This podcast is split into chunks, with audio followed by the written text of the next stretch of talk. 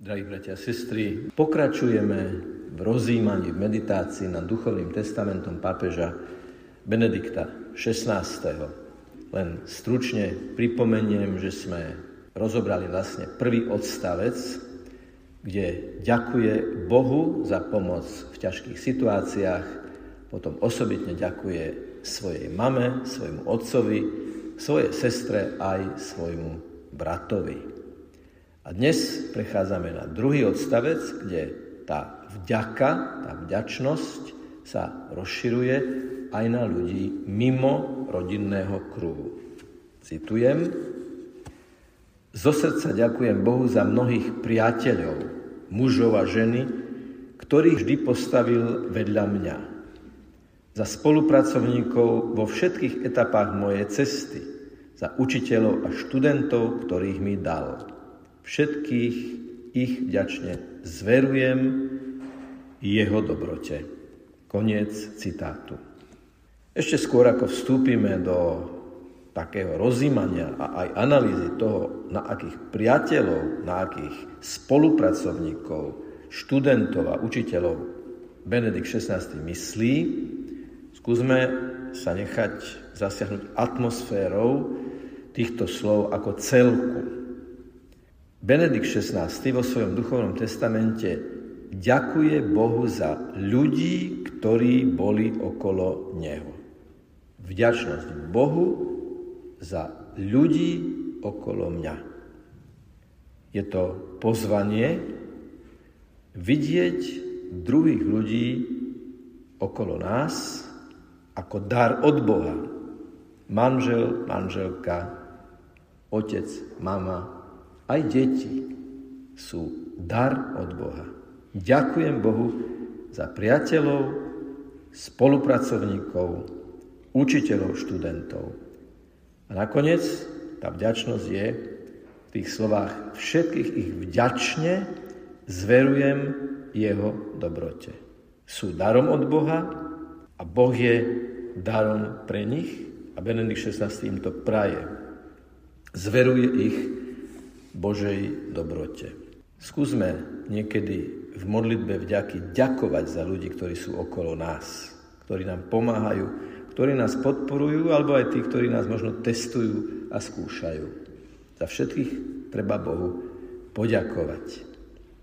Okrem takej základnej línie vďačnosti sú tieto slova aj veľkým výrazom pokory Benedikta šestnásteho a predtým Jozefa Ratzingera. Je toto slovo, že ďakuje Bohu za priateľov, ktorých Boh vždy postavil vedľa mňa.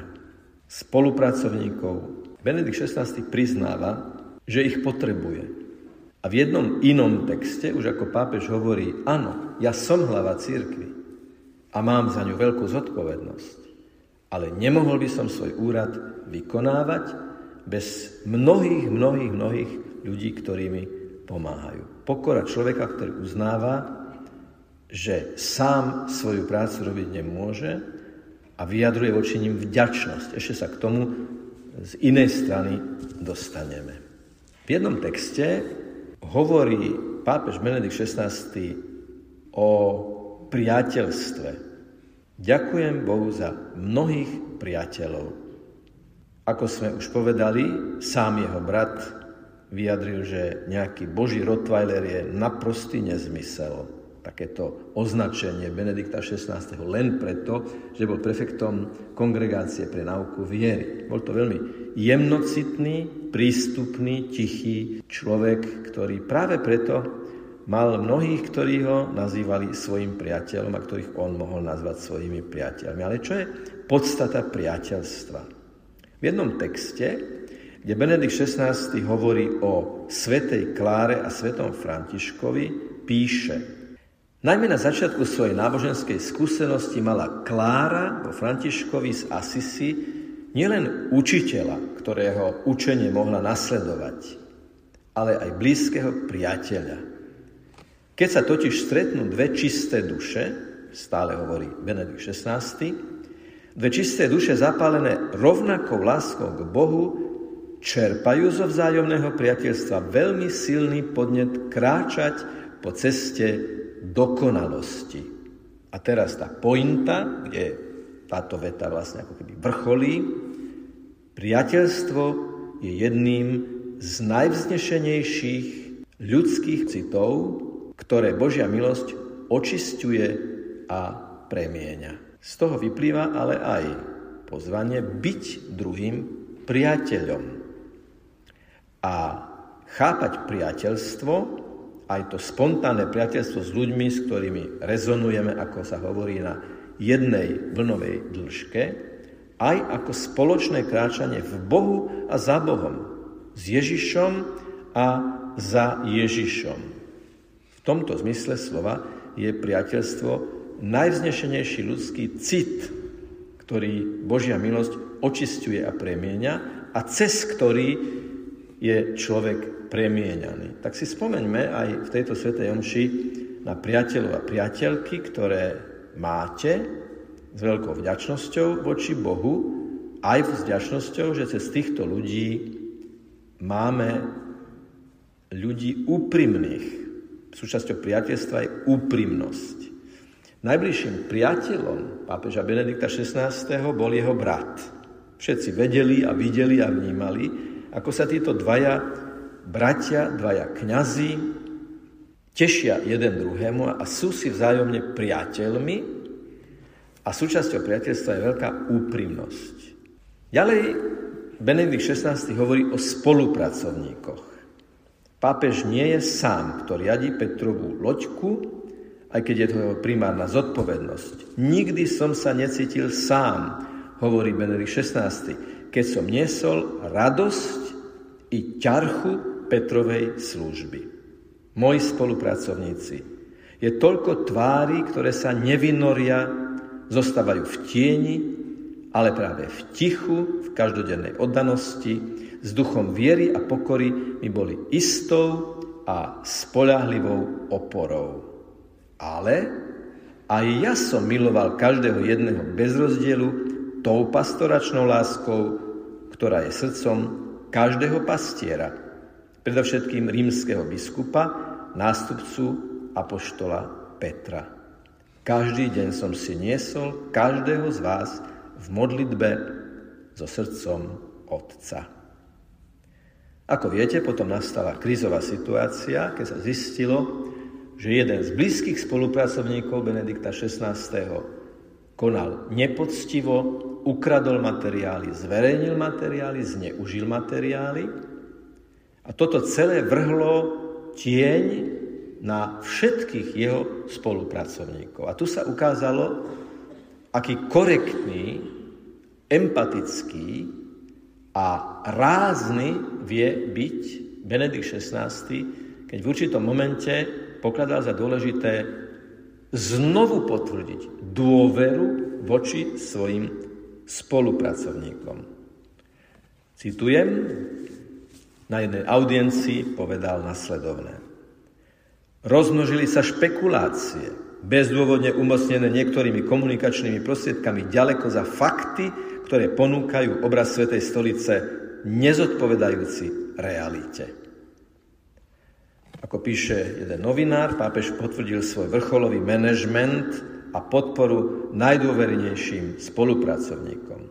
Citujem zase pápeža Benedikta šestnásteho. Preto by som chcel znovu potvrdiť, obnoviť svoju dôveru s povzbudením pre mojich najbližších spolupracovníkov. Dôvera všetkým, ktorými denne s vernosťou v duchu obety a v tichosti pomáhajú v plnení mojej služby.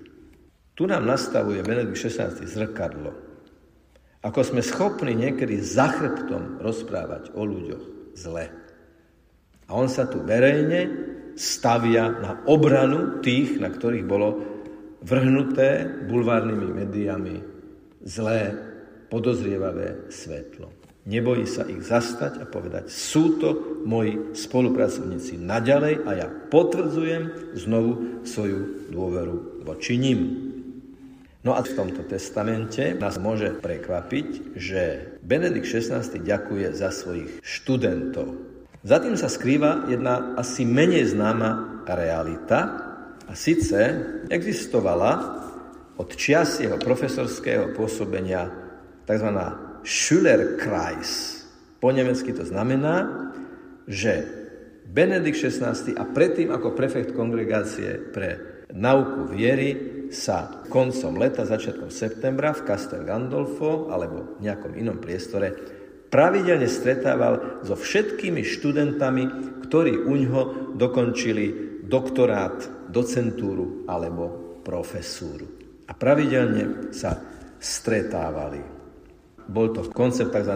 Doktorvater, profesor, ktorý je otec, teda profesor s otcovským prístupom, a otec s profesorským prístupom.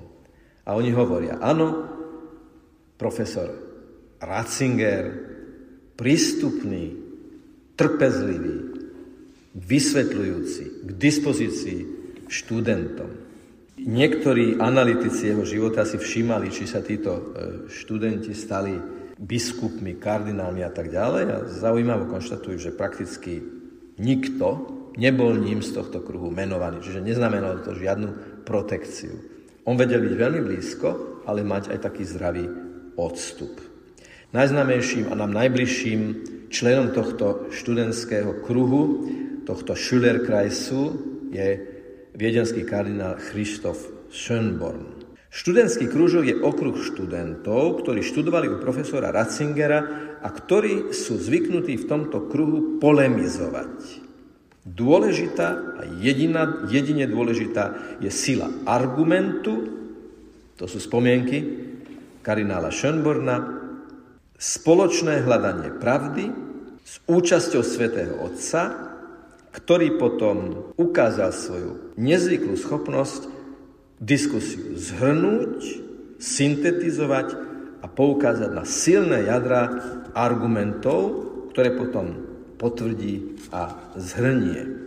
Schopnosť profesora toho tzv. Podporného prístupu, ktorý je všeobecným pozvaním a ako profesor vie v študentoch nájsť to dobré a to dobré zvýrazniť a tým zvýrazním toho dobrého ich zároveň motivovať a stimulovať k tomu, aby pokračovali ďalej. Ale čo je na tom najoslovujúcejšie, je dlhodobá vernosť vo vzťahoch. Tí študenti zostali. Už mali najrôznejšie profesie. Boli tam ženy, muži zo všetkých kontinentov alebo z mnohých kontinentov sveta, ktorí robili aj veľmi zaujímavé témy u profesora Ratzingera. Ale čo je na tom krásne, je to kultivovanie tých vzťahov aj cez intelektuálne stretnutia, kde tí ľudia si stále cibria schopnosť sa vzájomne konfrontovať na najrôznejšie témy. Keď to zhrnieme, v tomto poďakovaní a v tejto časti duchovného testamentu, ako keby nám všetkým odkazoval Benedikt šestnásty. Buďte verní vo vzťahoch. Buďte Bohu vďační za priateľov, spolupracovníkov, učiteľov i študentov, alebo v širšom zmysle slova, podriadených i nadriadených. Ďakujte za nich Bohu, modlite sa za nich a pestujte vzťahy. Keby sa niekto vás opýtal, že čo je najúčinnejší spôsob evangelizácie a apoštolátu, teda odovzdávania Ježišovho posolstva ďalej, je to jednoznačne kultivovanie, pestovanie, upevňovanie vzťahov aj na úplne prirodzenej úrovni. Večera, káva, obed, pozvanie, prechádzka, širší kruh, užší kruh, zvolávanie spolužiakov, aj jednotiace bázy, ktoré nemajú primárne náboženský charakter, ale sú jedinečnou možnosťou priniesť svetlo, pozitívne myslenie. V tejto dobe, keď mnohí z našich bývalých spolužiakov z gymnázia alebo zo základnej školy možno trpia depresiami, lebo nemajú záchytný bod. Prečo im ho neponúknuť? Prečo to priateľstvo alebo kamarátstvo zo školy nevyužiť na to, aby sme to, čo sme od Ježiša dostali, dávali ďalej. Veď ak naozaj úprimne prijímame Ježišovu lásku, tá nás musí nevyhnutne nutkať k tomu, aby sme ju odovzdávali a sprostredkovali ďalej. Keď dnes budeme teda prijímať nalámaný chlieb Eucharistie a príjmeme Pána Ježiša do nášho srdca, čo keby sme mu povedali, Pane, ja ti odovzdávam všetkých mojich blízkych i vzdialených a daj mi do srdca múdrosť, silu, tvorivosť, nápady k tomu, aby som ľudí mohol zvolávať, s nimi pravidelne komunikovať, cez túto komunikáciu im ponúkať dobré, všetko dobré, čo sa len dá. Na úrovni prirodzenej, aj na úrovni nadprirodzenej. Ježiš sa narodil ako dieťa, ako ľudské dieťa. tridsať rokov žil v Nazarete, on rehabilitoval ten každodenný, normálny, vzťahový život, aj tú vzťahovú dynamiku, aby nám povedal, že ak chceme byť Boží, musíme byť veľmi, veľmi ľudskí. A Benedikt šestnásty nesporne je príkladom takéhoto človeka. Boží a ľudský, a teda aj veľmi blízky zároveň. Nech je pochválený Pán Ježiš Kristus.